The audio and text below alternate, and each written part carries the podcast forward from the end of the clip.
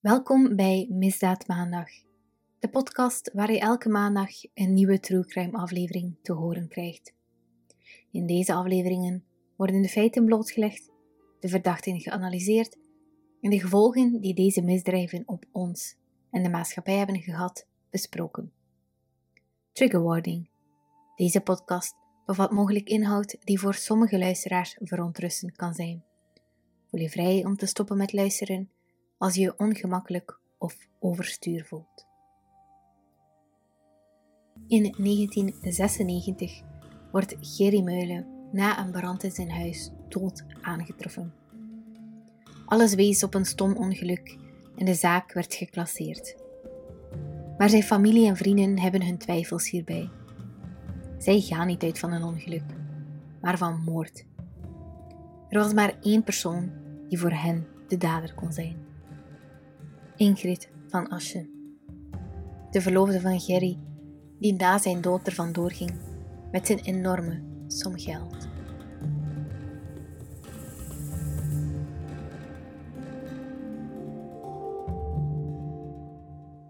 Géry Muyle was een doodgewone man die in het West-Vlaamse dorpje Ardooye woonde. Hij werkte als klusjesman bij de gemeente, maar was ook vrijwilliger bij de brandweer. In zijn vrije tijd was hij lid van de fanfare en deed hij aan vinkenzetting. Na het overlijden van zijn moeder ging Géry bij zijn vader wonen. De man was al een tijdje ziek en nu zijn moeder er niet meer was om voor zijn vader te zorgen, nam hij dit op hem. In 1992 won hij samen met zijn vader en zus de lotto. Ze wonnen samen 10 miljoen Belgische frank. Omgerekend net geen €250.000. Dat lijkt niet zo heel veel als het gaat om de lotto winnen, maar in die tijd was dat een enorm bedrag. Géry had een liefdevolle familie, goede vrienden, een huis, veel geld, maar er ontbrak iets. Hij voelde zich eenzaam. Hij was 37 jaar, maar had geen vrouw en geen kinderen. Uiteindelijk besluit de man zich in te schrijven in een huwelijksbureau, in de hoop zo iemand te leren kennen. En het geluk leek Géry toe te lachen. In april 1992 leerde hij via dat huwelijksbureau de 34-jarige Ingrid van Assche kennen. Enkele jaren later, in januari 1996, kreeg Géry opnieuw een klap te verwerken. Zijn zieke vader, waar hij al die jaren voor had gezorgd, overleed. Géry werd een beetje depressief. Hij voelde zich alleen en wilde iemand voor altijd aan zijn zij. En naar zijn gevoel was die iemand zijn vriendin Ingrid.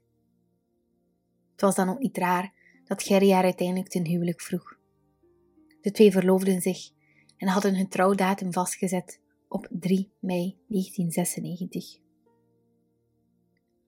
Op woensdag 13 maart 1996 gingen Géry en Ingrid hun huwelijksreis boeken bij het reisbureau. Het was op zich een normale dag, maar in de loop van de dag begon Géry zich niet zo goed te voelen. Hij en Ingrid dronken nog iets bij hem thuis, waarna Ingrid tegen de avond naar haar eigen huis vertrok. Eenmaal thuis probeerde ze Géry te bellen. Ze wou weten of hij zich al een beetje beter voelde, maar hij nam niet op. Ze bleef bellen en bellen, maar nog steeds niets. Ingrid begon zich zorgen te maken. Uiteindelijk besluit ze om zijn vriend en buurman Kurt op te bellen.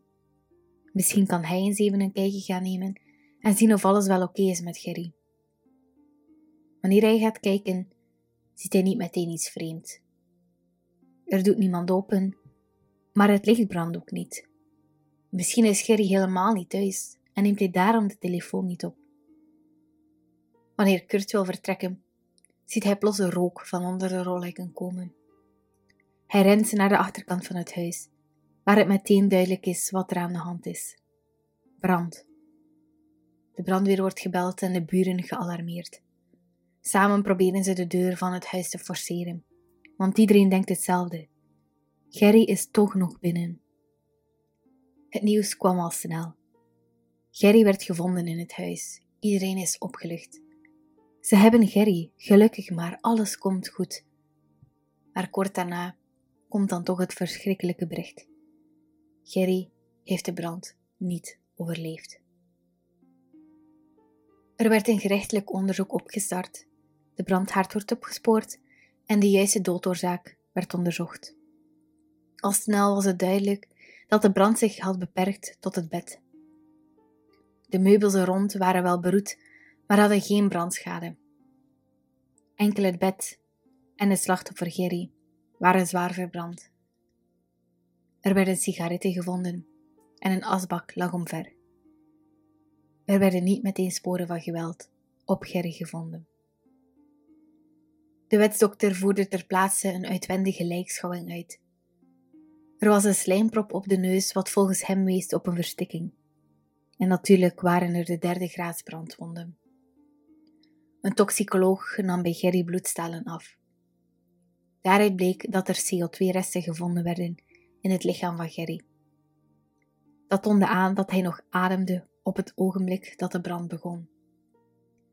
Men vond ook sporen die erop wezen dat Géry vergiftigd is door de rook.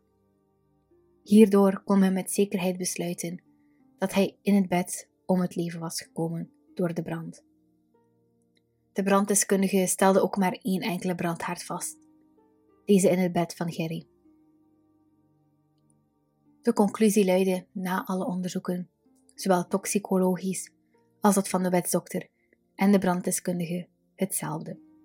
Het ging om een ongeval. De brand was veroorzaakt door een sigaret te roken in bed. Ingrid van Assche, de verloofde van Géry, was die dag bij hem en is waarschijnlijk de laatste die hem nog levend gezien heeft. Maar op de avond van de brand is de vrouw niet in staat om verhoord te worden. Een dag later verschijnt ze op het politiebureau om een verklaring af te leggen. Ingrid was rond 20:08 s'avonds van bij Géry thuis vertrokken. Ze vertelde dat de man heel moe was, wat niet normaal was. Eenmaal thuis heeft ze hem een aantal keren proberen te bellen, om te vragen hoe het met hem was, maar hij nam niet op. Daarna heeft ze de buurman gebeld met de vraag of hij even kon gaan kijken bij Géry. En de afloop hiervan weten we ondertussen. Ze vertelt hen ook dat ze een aantal dagen eerder al eens een schroeiplek had gezien aan het bed, wat er volgens haar op wees dat Géry rookte in bed. De verklaring van Ingrid bevestigde de doodsoorzaak. De familie van Géry kan maar niet geloven dat de man zo om het leven is gekomen, of dat de brand zelf op die manier is ontstaan. Géry was vrijwilliger bij de brandweer. Hij wist hoe gevaarlijk het was om in bed te roken en wat de gevolgen konden zijn. Ze zijn er ook vrij zeker van dat Géry nooit rookte in zijn bed. En hij doofde telkens zijn sigaret uit onder de kraan om er zeker van te zijn dat het uit was. Dus dat de brand zo zou zijn ontstaan door zo onvoorzichtig met sigaretten om te gaan, konden ze maar moeilijk geloven. 2 maanden na zijn dood kreeg de zus van Géry een anonieme brief. Hierin stond dat Ingrid, de verloofde van Géry, met verschillende mannen tegelijk een relatie had en dat ze op dat moment zelf bij een andere man woonde. De brief bevestigt wat vrienden en familie al lang vermoeden. Ingrid had niet uit liefde gekozen voor Géry. Een tijdje na het overlijden van Géry legde zijn zus een verklaring af bij de politie. Ze had al altijd haar twijfels gehad bij de oorzaak van de brand. En nu ze ook nog eens die brieven had ontvangen, was voor haar de maat vol. De speurders onderzoeken de herkomst van de brief. Wat bleek?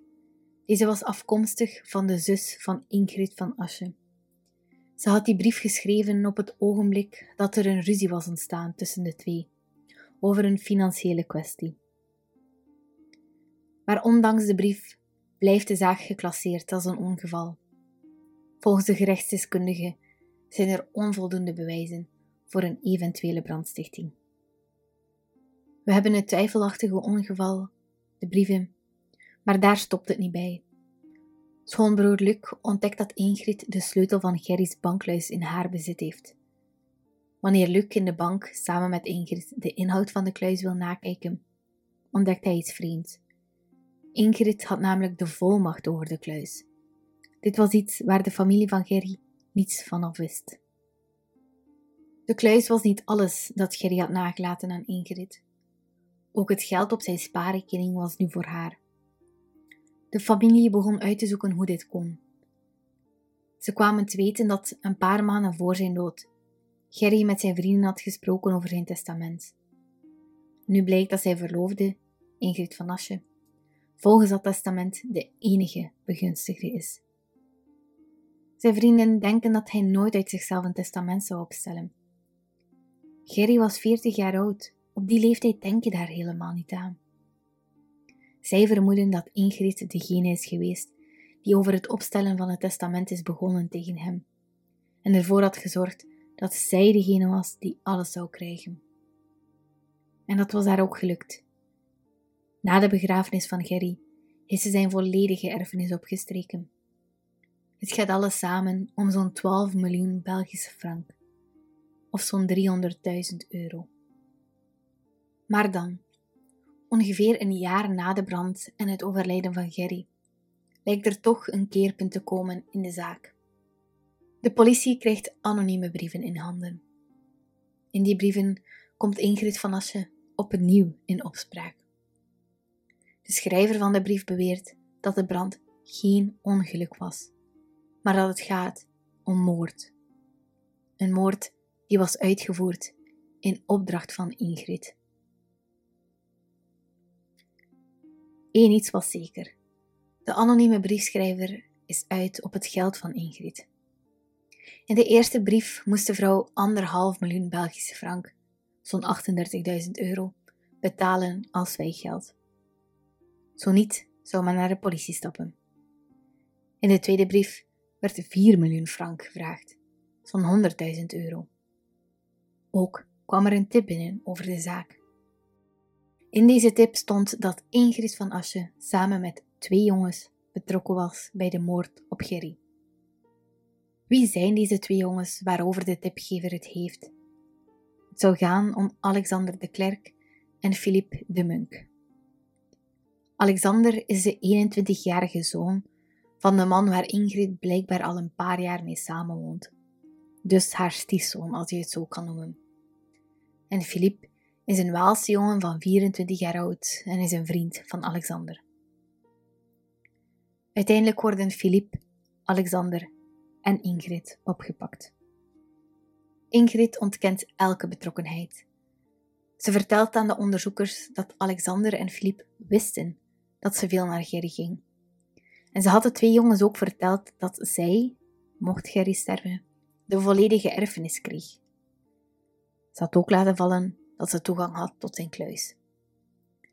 Ingrid beweert dat de 2 jongens haar af en toe vertelden dat ze ervoor konden zorgen dat er iets met de man zou gebeuren. Ze zegt dat ze zich altijd tegen dat idee heeft verzet, maar dat Philippe er wel op bleef aandringen. Alexander en Philippe brengen dan weer een heel ander verhaal. Ze hadden Géry vermoord in opdracht van Ingrid. Samen hadden ze een plan beraamd en dat ging als volgt. Ingrid zou die middag op bezoek gaan bij Géry. Ze zou hem alcohol laten drinken en zijn slaappillen laten nemen. Bij het weggaan zou ze via de achterdeur vertrekken, die deur openlaten en ook het poortje achteraan zou ze niet sluiten. Eenmaal thuis zou Ingrid Philippe bellen om te zeggen dat hij kon vertrekken. Daarna belden ze naar Géry, maar die nam niet op. Hierdoor wisten ze dat Géry voldoende verdoofd was door de slaappillen en de alcohol. Alexander en Philippe sluipen het huis van Géry binnen. Ze zien de man liggen en verdoven hem met chloroform. Philippe steekt de lakens van een bed in brand. Ondertussen gaat Alexander naar de keuken om de pillendoos te nemen en hij stopt dat in de handen van Géry. Hierna vluchten de 2 weg. Onderweg stoppen ze aan een benzinestation langs de autosnelweg en belt Philippe naar Ingrid. Ze laten de telefoon een paar keer rinkelen, waardoor Ingrid weet dat het plan is uitgevoerd. Maar ook na de confrontatie met de bekentenissen van Philippe en Alexander blijft Ingrid ontkennen. Ze had zelf niets te maken met de dood van Géry en schuift alle schuld in de schoenen van de 2 jongens. Zij en enkel zij waren het die de moord hadden gepleegd. Maar waarom? Waarom zouden Philippe en Alexander een voor hen onbekende man uit Ardooye vermoorden? Ingrid vertelde de agenten dat het motief van de twee jongens geld zou zijn geweest. Philippe zat tot over zijn oren in de schulden en Alexander zou alles doen voor het geld om hiermee drugs te kopen. Dit lijkt voor de agenten de halve waarheid. Ze geloven het dat de twee jongens het deden voor het geld. Maar er was een tussenpersoon nodig. Want hoe zouden ze anders aan het geld van Géry geraken? Het was niet dat de man een hele hoop cash in huis had liggen dat ze konden meenemen. Eén iets staat vast. Alexander en Philippe hebben Géry vermoord. Zij zeggen dat ze het deden in opdracht van Ingrid. Ingrid zegt dat ze er niets mee te maken heeft. De speurders vragen zich af wie ze moeten geloven. Ingrid, een deftig uitziende vrouw van 40 jaar oud met een blanco strafblad, of twee jonge mannen die al meerdere keren criminele feiten hebben gepleegd.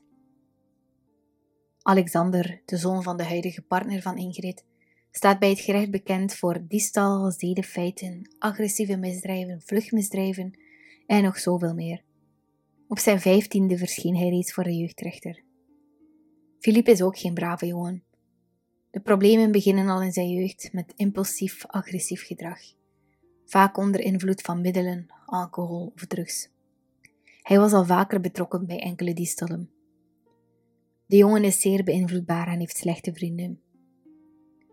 Philippe kan ook niet omgaan met geld. Hij kocht een dure BMW op afbetaling, met alle financiële gevolgen van dien. Op een bepaald moment had hij een 400.000 frank schulden, net geen 10.000 euro. Maar voor Philippe zou geld niet het motief zijn geweest om de moord te plegen. Hij zou dit gedaan hebben uit liefde voor Ingrid. De verklaringen van Philippe en Alexander komen grotendeels met elkaar overeen en zijn erg gedetailleerd. Door hetgeen zij verteld hebben, komen er nieuwe elementen aan het licht. Nieuwe sporen die nog niet eerder onderzocht waren. Nadat bekend was geraakt dat Géry bedwelmd was geweest door middel van chloroform, werd het bloedstaal dat van de man was afgenomen nogmaals onderzocht en deze keer op chloroform specifiek. En uit die test bleek dat er inderdaad een grote hoeveelheid in het bloed van Géry was aangetroffen. Deze resultaten bevestigden dus al een deel van de verklaringen van Philippe en Alexander. Maar dit had ook een keerzijde voor de verdachten. Mochten ze willen pleiten dat de brand een ongeluk was, is het vanaf nu toch een stuk moeilijker. De aanwezigheid van chloroform wijst op het doden met voorbedachte raden. Maar de vraag blijft nog steeds, wie gaf de opdracht? Ingrid blijft erbij dat het Philippe zijn idee was om Géry te vermoorden. Ze beweert dat ze niet naar de politie is gegaan, omdat ze bang was van Philippe. We zijn eindelijk op een punt gekomen dat de agenten Ingrid niet meer geloven. Haar verklaringen zijn zeer ongeloofwaardig en tegenstrijdig. Philippe en Alexander hun verklaringen daarentegen zijn telkens ongeveer hetzelfde.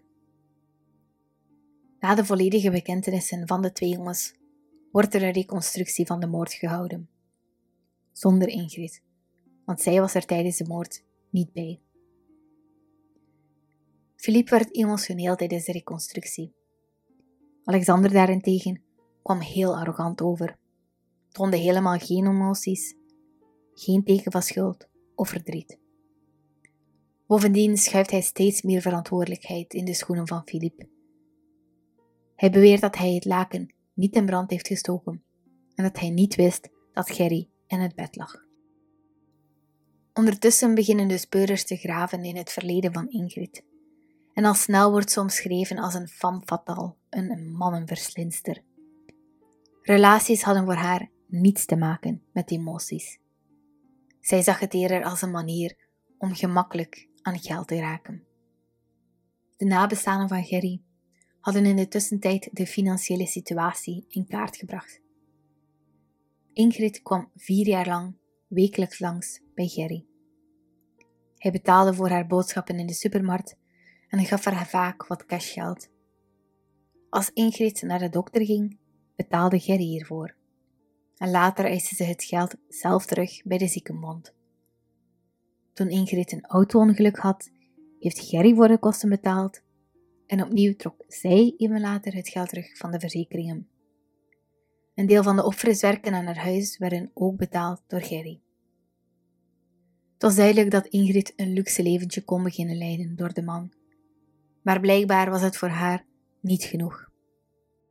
Ingrid had ervoor gezorgd dat ze een volmacht kreeg van de bankluis en ze zorgde ervoor dat ze toegang had tot de belangrijke papieren die ze op die manier gemakkelijk kon inkijken.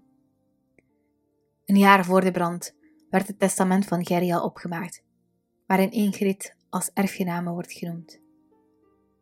Zou het kunnen dat Ingrid al die tijd bezig was met een plan om haar verloofde uit de weg te ruimen en zo al zijn geld op te strijken? Eind februari 2002 wordt de zaak voor het Hof van Assisen gebracht. Ingrid van Assche, Alexander De Clercq en Philippe de Munk staan terecht voor de moord op Géry Muyle.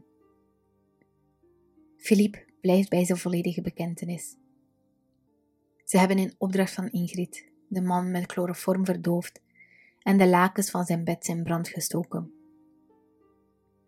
Alexander minimaliseert zijn aandeel nog steeds. En Ingrid blijft erbij dat ze onschuldig is en niets met de moord op haar verloofde te maken heeft. Op 8 maart 2002 valt het verdict. Ingrid wordt als opdrachtgeefster van de moord op Géry veroordeeld tot 25 jaar gevangenisstraf. Philippe en Alexander krijgen voor het uitvoeren van de moord respectievelijk 15 jaar en 12 jaar cel. Philippe en Alexander kwamen al vrij in 2005. Ze hadden uiteindelijk 8 jaar in de cel gezeten voor de moord op Géry. Een tijdje later kwam ook Ingrid vrij onder voorwaarden. Zij heeft alles bijeen 12,5 jaar in de gevangenis gezeten. 8 jaar en 12,5 jaar voor het wegnemen van een onschuldig leven. En dat allemaal voor wat geld. Mocht je meer willen weten over de zaak, de podcast van VTM Nieuws en het laatste nieuws, De Kroongetuigen, bracht een aflevering over de zaak uit onder de naam De Lottomoord. Verder is er niet zo heel veel te vinden over de moord op Géry, vandaar dat De Kroongetuigen ook mijn grootste bron was tijdens het schrijven van deze aflevering.